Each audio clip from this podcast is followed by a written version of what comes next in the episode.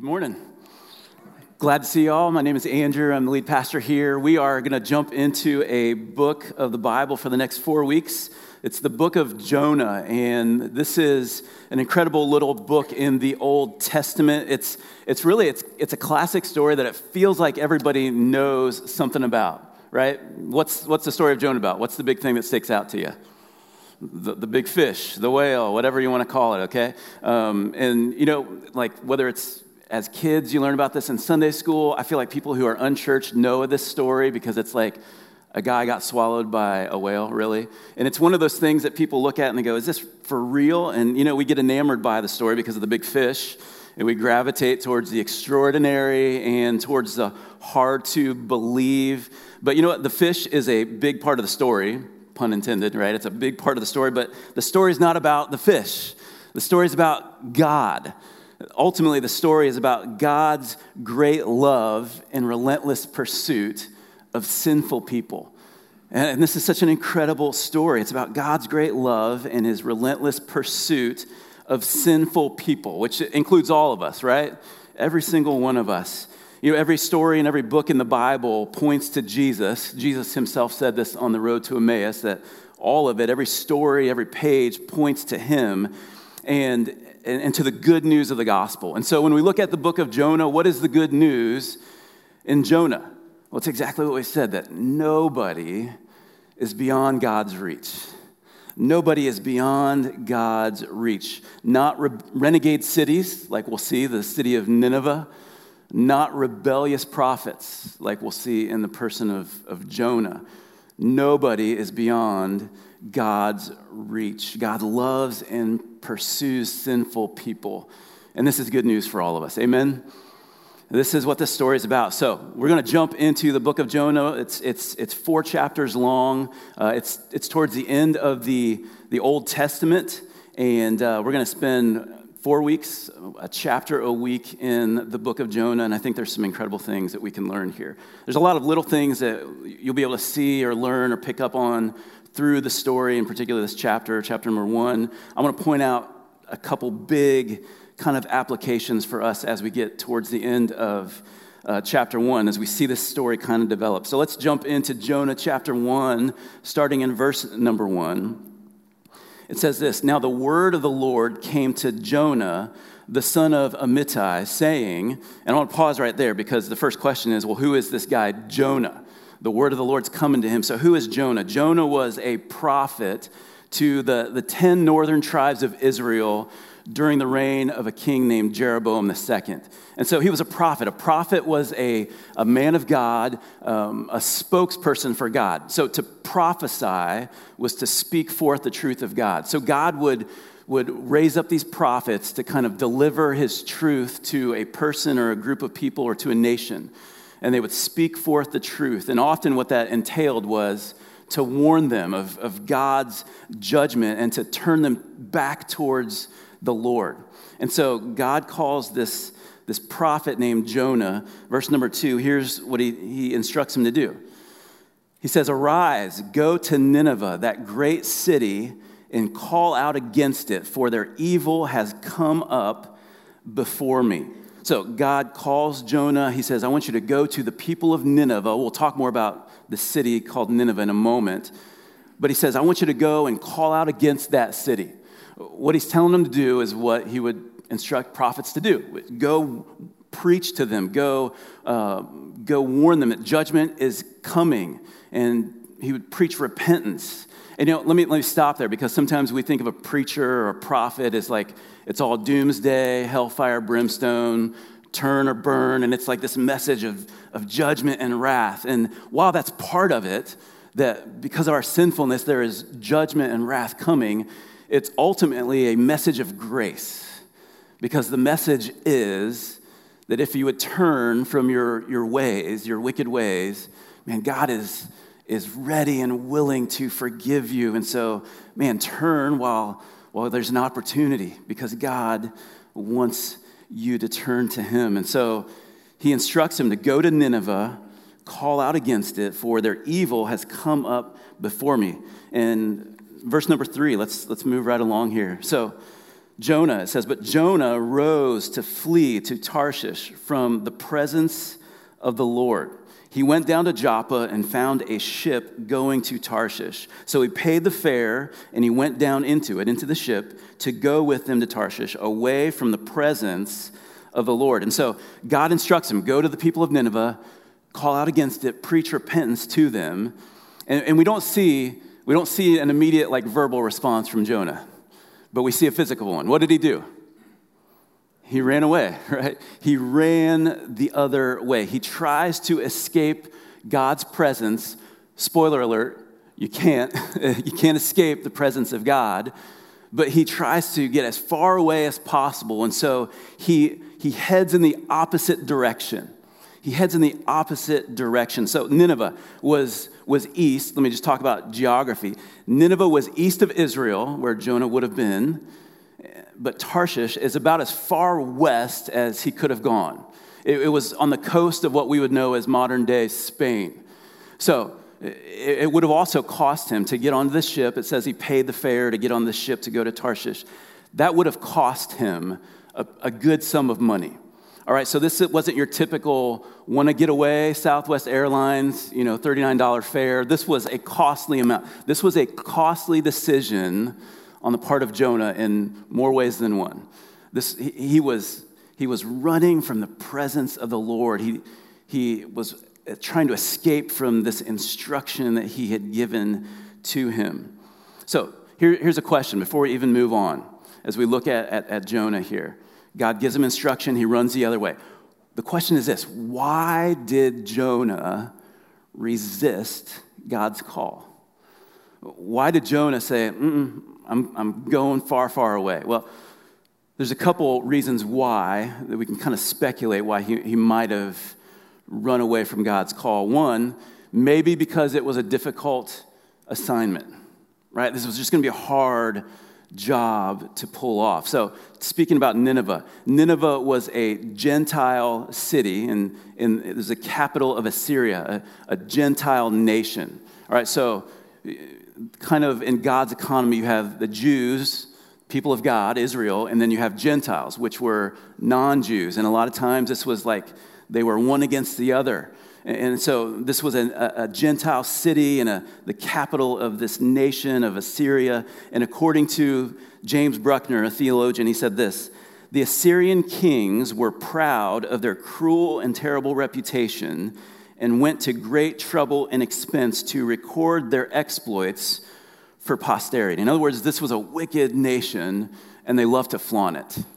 All right, some of the cruelty at the hands of the Assyrians would include torture and dismemberment and pain and shame of their victims. And so, as Jonah is considering this assignment, maybe, man, this, he knew, okay, at the least, I'm going to experience ridicule and mockery. At worst, man, I may be tortured and, and killed. And so maybe he resisted because it was going to be a difficult assignment. But maybe another reason is because of his just his pure hatred for the Assyrian people. He just hated these people and who they were. According to uh, David Guzik, who was another theologian, he said this. This is a good comparison, I think, for us to understand. It was also because Jonah didn't want the Assyrians in Nineveh to escape God's judgment. Imagine a Jewish man in New York during World War II hearing God say to him, I'm going to bring terrible judgment on Germany. So I want you to go to Berlin and tell Nazi Germany to repent. And so instead of doing that, the man heads for San Francisco, then heads on a boat for Hong Kong. All right, so that's kind of the, the mentality. Like he did not like the Assyrian people. He hated them. He didn't want them to escape God's judgment. All right, it would be like if, if God told me, as a, as a man from Ohio, hey, I want you to go and, and pastor a church in Michigan. I'd be like, no, I'm going to South Carolina. All right? I am not going there. Some of you won't get that, but uh, man, I don't want them to escape. Save them from their, I don't want you to save them from their, their wicked ways. But this is, this is the mentality of Jonah. Maybe it was because, man, he just didn't like the Assyrian people. And, and both of these, these reasons are, are valid, but, but it actually had more to do with the latter, that second reason. And we don't see this actually revealed until the end of the book. In Jonah chapter 4, verse 2, I'm going to read this verse to you. It's a, it's a, it's a theme verse of sorts for this, this book of Jonah. We'll come back to it each week. This is Jonah speaking to the Lord, and he says, O Lord, is not this what I said when I was yet in my country? This, or that is why I made haste to flee to Tarshish. This is why I ran away so quickly, for I knew that you are a gracious God and merciful, slow to anger and abounding in steadfast love and relenting from disaster. Jonah said, I didn't want to go because I know you, God. I know that you're good, and I know that you're gracious and merciful, and I know you're compassionate, and I know you're forgiving. And those people, they're not deserving. Have you ever thought that about somebody or a group of people? Man, that person, that family, that, that group of people, they're not worthy. They're not deserving of God's grace. I'll confess, I've, I've thought that before. Like, I don't, does that person really deserve God's grace and forgiveness? What they've done is so wicked, or it's offended me so badly. I don't think they deserve it. Man, how self righteous of us or of me, of Jonah, to say they don't deserve God's grace. But I do. And that's what Jonah was, was saying here. And, and what we see in this is, Mean, we see the gospel here that God wants to forgive. In fact, God sent Jesus on a rescue mission for us because he, he wanted to save us from our sin. But the reality is that none are deserving. Amen? Not even Jonah, not even me, not even you. And yet, despite Nineveh's reputation as a renegade city, God still considered them worthy of his message and of his grace. And so he calls Jonah and instructs him to do this. Jonah runs the other way. Let's, let's see what, what happens here in the story, verse number four through six. So Jonah's running, he's, a, he's boarded the ship for Tarshish. Verse number four, it says this But the Lord hurled a great wind upon the sea, and there was a mighty tempest on the sea, so that the ship threatened to break up. Then the mariners, the sailors, were afraid, and each cried out to his God. And they hurled the cargo that was in the ship into the sea to lighten it for them. But Jonah had gone down into the inner part of the ship and had lain down and was fast asleep. This sounds like my wife in the middle of, she can sleep through anything, right? Um, verse number six. So the captain came and said to him, What do you mean, you sleeper? And I could think of a lot worse, you know, names to call him, but you sleeper, why are you sleeping? Arise, call out to your God. Perhaps the God will give a thought to us that we may not perish. And so the Lord brings this storm as uh, not as an act of judgment, not as a means of punishment, but as an act of grace he, he's trying to redirect Jonah. And, and just a heads up, sometimes this is how God works in our lives. Sometimes he uses storms to redirect us, to, to get our focus back on him. And, and he does this with Jonah. And you know, the poor sailors in this story, man, they're freaked out of their minds by the storm. And they're just, honestly, they're collateral damage to one bad decision by Jonah which is not unlike our lives, that, that the people around us, the people closest to us, are always affected by our decisions, whether for good or for, for bad. And these sailors, man, they're threatened with the, I mean, the loss of their cargo, their ship, even their very lives.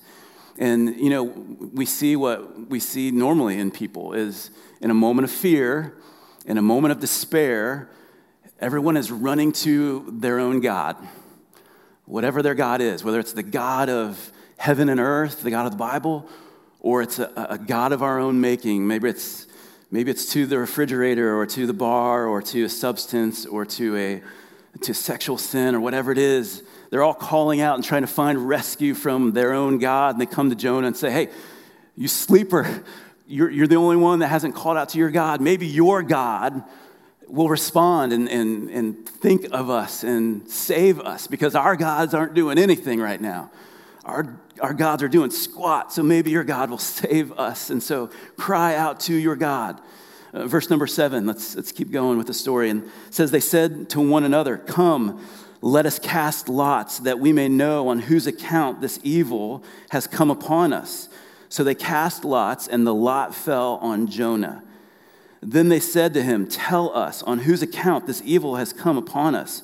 What's your occupation, and where do you come from? What is your country, and of what people are you?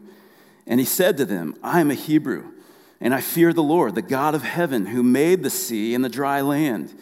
Then the men were exceedingly afraid and said to him, What is this that you have done?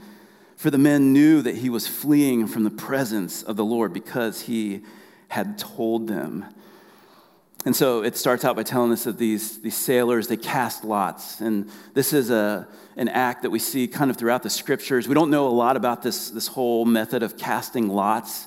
Whenever I think about it, I think of it like it's kind of this way of like rolling the dice or flipping a coin or drawing straws. And you kind of think, well, this is kind of bizarre that God would allow this in the Bible. But but he never forbid it. In fact, he would often reveal his will through this action of casting lots. And he did in this case, where Jonah is the one who is discovered as the culprit. He is the one who has brought this storm upon the boat. His identity has come out. He said, I'm, I'm a Hebrew. I fear the God of, of heaven. And, and, and so he is discovered here. See what happens next, verse number 11. Then they said to him, What shall we do to you that the sea may quiet down for us? For the sea grew more and more tempestuous. Jonah said to them, Pick me up and hurl me into the sea. Then the sea will quiet down for you, for I know it is because of me that this great tempest has come upon you. And, so, what you see here is the sailors, they're again, they're freaking out and they're saying, What have you done to, to us? Why have you dragged us into this? You're running from the Lord, and now we're victim of your decision. And so, what, what should we do? And I want you, you heard it, you saw it. Jonah gives a very clear way for the crew to be delivered from the storm of judgment. Did you catch it?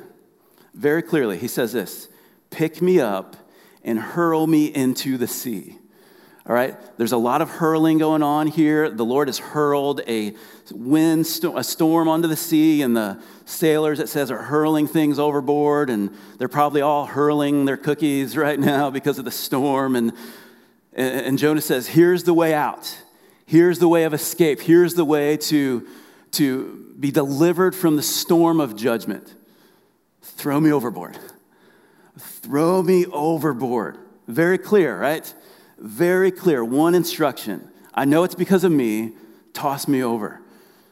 But what do they do? Look at the very next word, verse number 13. Nevertheless, all right, nevertheless, the men rowed hard to get back to dry land, but they could not. For the sea grew more and more tempestuous against them. Here's the, here's the way of delivery toss me overboard. Nevertheless, what did they do? like harder and harder. They're rowing. They're trying to get out of the storm. They're trying to get to dry land. Now, like, I understand there's some really good intentions here. Like, maybe it was self serving. Maybe they were like, you know what, this is a prophet of God, and if we pitch him into the sea, what, what is God going to do to us then? but then I think there's just this human part of them that is saying, well, like, if we throw you into the sea, you're going to die, and we don't want we don't want this. We don't want to be guilty of this. And so, what did they do? It says, nevertheless, they rowed harder. They kept rowing to get back to dry land. So there was great intentions here, but you know what they realized? They were powerless. They were powerless to save themselves from the storm good intentions, good intentions, but what they were doing was they were resisting God's very means of deliverance for them. They, they were trying to do something good. They were trying not to kill Jonah, but with these good intentions, man, they were resisting God's clearly revealed means of deliverance. And y'all, this is so, so deeply ingrained within the human heart, within every single one of us, to depend on our own resources and our own strength and our own wisdom, to, to try harder, to row harder, to get ourselves out of our, our mess. And here's the first big lesson that I want to mention for us today that we can't miss from this story, and it's this you can't save yourself. You cannot save yourself from yourself, from your sin, from your brokenness, from your mess. You can do this all day long. You can row and row and row, and the harder you row, the more you will find that the storm and the winds will grow stronger and stronger and more tempestuous because you and I weren't made with the strength to row ourselves out of our mess, to save ourselves. You'll never be able to row hard enough. While we all have traces of, of goodness within us because we were created in the image of God, man, our, we have a sinful nature and we are all by nature deeply broken sinners. And because of that, because of that, we are subject to the wrath and the judgment of a holy, perfect God. And we are all in need of rescue. But we can't save ourselves. Listen now salvation comes through the sacrifice of one who was willing to be thrown into the storm of God's judgment for you. And that was the God man, the Lord Jesus Christ. Sacrifice comes through the sacrifice of one who was willing to be thrown into the storm of God's judgment for you and for me. This is what we call the gospel. The fact that we could not save ourselves, that we could not row hard enough, we could not be good enough, do enough good things to save ourselves. We need an outside source, and that is the Lord Jesus Christ. Listen, God wants your heart, not all your self effort. He wants your heart. This is the gospel. And this realization for the sailors, this was the turning point for them. This is always the turning point. Look at verse number 13 again. It says, Nevertheless, the men rowed hard to get back to dry land, but they could not, for the sea grew more and more tempestuous against them. Therefore, Therefore, because they realized they couldn't make it back, therefore, they called out to the Lord. Oh Lord, let us not perish for this man's life and lay not on us innocent blood. For you, O Lord, have done as it has pleased you. This is, this is the turning point for them, and this is always the turning point, this, this point of desperation where we we're, we're rowing and we're trying and we're trying, but we come to the end of ourselves and we realize nothing I do, nothing I try is going to get me out of this. And it's a point of desperation. It's a point of willing to bank. For the sailors, they were willing to bank their very lives on the sacrifice of this, this one man. And for us to experience salvation, for us to experience freedom, that, the life that God designed for us, it's going to it's going to, the, the turning point for every single one of us is when we come to the end of ourselves, we come to a point of desperation, we're willing to bank our very lives on the sacrifice of this one man, the God man, the Lord Jesus Christ. This is the turning point, and this is the point in the story where it turns for the sailors. And so in verse 15, here's, here's what you see them do it says they picked up Jonah and they hurled him into the sea, and the sea ceased from its raging. Then the men feared the Lord exceedingly, and they offered a sacrifice to the Lord, and they made vows. And so what you see is as soon as they obey, as soon as they as soon as they tossed old Jonah overboard, it says that the storm ended immediately. And so what happens is, is when the storm ends, it immediately, it, it immediately proves that Jonah's God was the one true, real God. Right? He's the only one who acted. He is the only one. He was, if you saw back in um, verse number, I'm going to, this won't be on the screen, but when, when Jonah revealed himself, he said, I'm a Hebrew. I fear the Lord, the God of heaven, who made the sea and the dry land. He is the God of the sea, and he's proven it because he stopped the storm. And so when the storm ended, it proved Jonah's God was for real, and it caused the sailors to turn their fear away from the storm and onto the Lord, who is the God of the storm, who is the one who made the sea, who is the one who speaks to the storm and says, Peace, be still. It proved that his God was for real and it, it turned their fear away from the circumstances around them and it turned their fear to the Lord. And then in verse number 17, the last verse of, of this chapter, it says this And the Lord appointed a great fish. Pay attention to that word. The Lord appointed a great fish to swallow up Jonah. And Jonah was in the belly of the fish three days and three nights. And that's the end of chapter one. And if we were back in the old days and you were watching like a show on TV, this was like an old school like cliffhanger. Okay, we don't understand that anymore because we have Netflix and you can just like jump to the next episode. But there was like this cliffhanger at the end of chapter one where it's like, okay, Jonah's tossed overboard, he sinks to the bottom, and then a big fish comes and swallows him. End of episode. You got to wait till next week to see the conclusion. You're like, what? It just went from like difficult to really strange, like even weirder. What happened? And now you have to wait till next week to see the conclusion. We'll, we'll talk more about verse 17 uh, next week and moving forward in chapter 2. But I want you to see that word, that phrase, the Lord appointed a great fish to swallow up Jonah. So that word appointed, it, it, it was tra- it's been translated in other translations of the Bible as prepared or provided or arranged.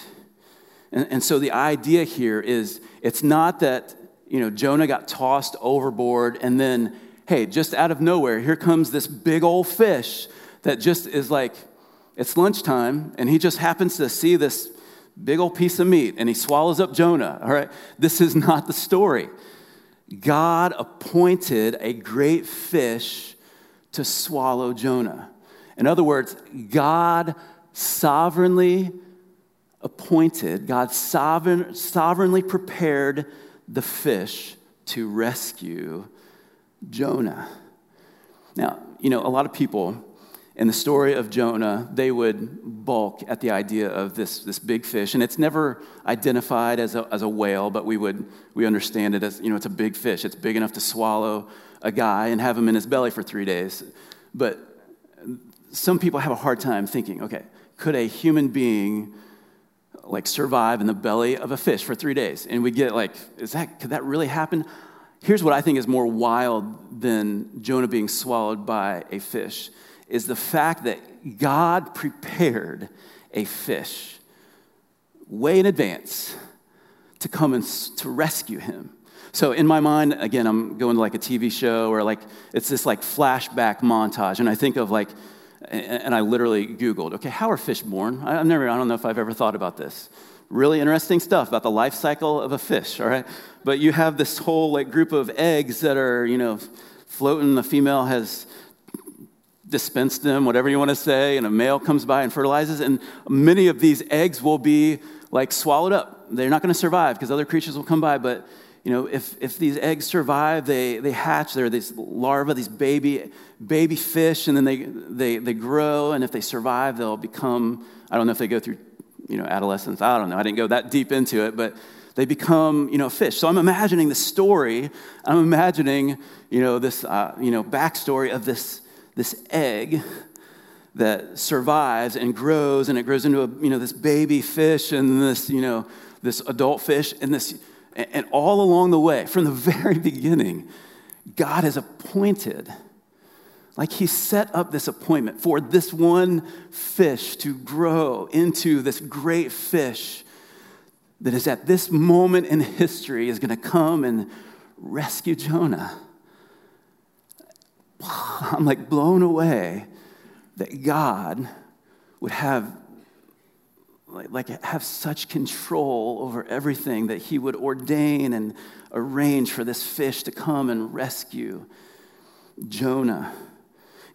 So here is here's the second big application that, that I want to I want to bring to us this morning is this. You can run from God, but you can't outrun God. You can run from God. You can run from his purposes. You can run from the church. You can run as far away as you want to try to run, but you can never, ever outrun God. Again, we see the gospel on display here that God loves and pursues us, that you can run, but you can't what? You can't hide. You can't get away from him. His love is active and it always is moving towards you in pursuit of you. God will hurl a great wind upon the sea to redirect you and draw you back to Himself if He must. But He's going to keep pursuing you. And He's, like, again, think of this He has appointed things. And some of you could look back at the story of your life and go, oh my goodness, where would I be if God hadn't brought this person? Or if God hadn't forced me to experience this or to fight through or struggle through this, where would I be? It's because God will appoint things in your life and in my life, and He will arrange things in our lives in order to bring us and to turn us back to Him. He will even go back. I don't even know how, I don't even know how long the, I should have figured out how long is the life cycle of a fish. I don't know, but he will go back years and years or months and months or however long it takes to appoint things in order to rescue you and me, to get our attention and to bring us back to Him. You know, for some, maybe for you, maybe for someone listening this morning or someone that turns this on in days or weeks or months from now, maybe this is a divine appointment of God trying to say, I'm coming after you. You can run but you can't hide. I see you, I'm aware of you, and I love you, and I'm still coming after you. And so, this story, the story of Jonah, it's a story of, again, God's great love and his relentless pursuit of sinful people. Rebellious prophets like Jonah, renegade cities like Nineveh and real people like you and like me. This is our story. Amen. This is a story of a God who loves us and pursues us. We run and we rebel and we go our own way and we strive in our own strength. Here's the lesson from, from Jonah stop running from him, turn and run to him. Because he's there and he's coming for you and he loves you. Let me pray for you. Let me pray for us. God, thank you so much for your relentless love that never gives up on us. Lord, I see the sin of the city of Nineveh. I see um, the great wickedness of that city, and yet at the same time, I see the self righteous sin of Jonah, who said that those people don't deserve your grace. Because Jonah didn't deserve it either, and I don't deserve it either. God, help us in our self righteousness and help us in our our wandering and help us in our running. Help us to realize that you are a God who pursues us. You are a God who pursues us when we run far away from you, when we sin blatantly, when we turn our, our back on you. And God, you run after us when we think we're good and when we think we're righteous and we think we're deserving of your mm. grace. And we forget that we're not. And that's the reason you came. Because we could never save ourselves, we could never row hard enough. And so, God, thank you for the story of Jonah. Thank you that his story is our story whether we're part of the city of Nineveh or whether we're the rebellious one who is self righteous. God, thank you that you pursue sinful people. Thank you that you don't give up on us. Thank you for a love that is greater than all of our sin. God, we worship you today because you are that kind of a God.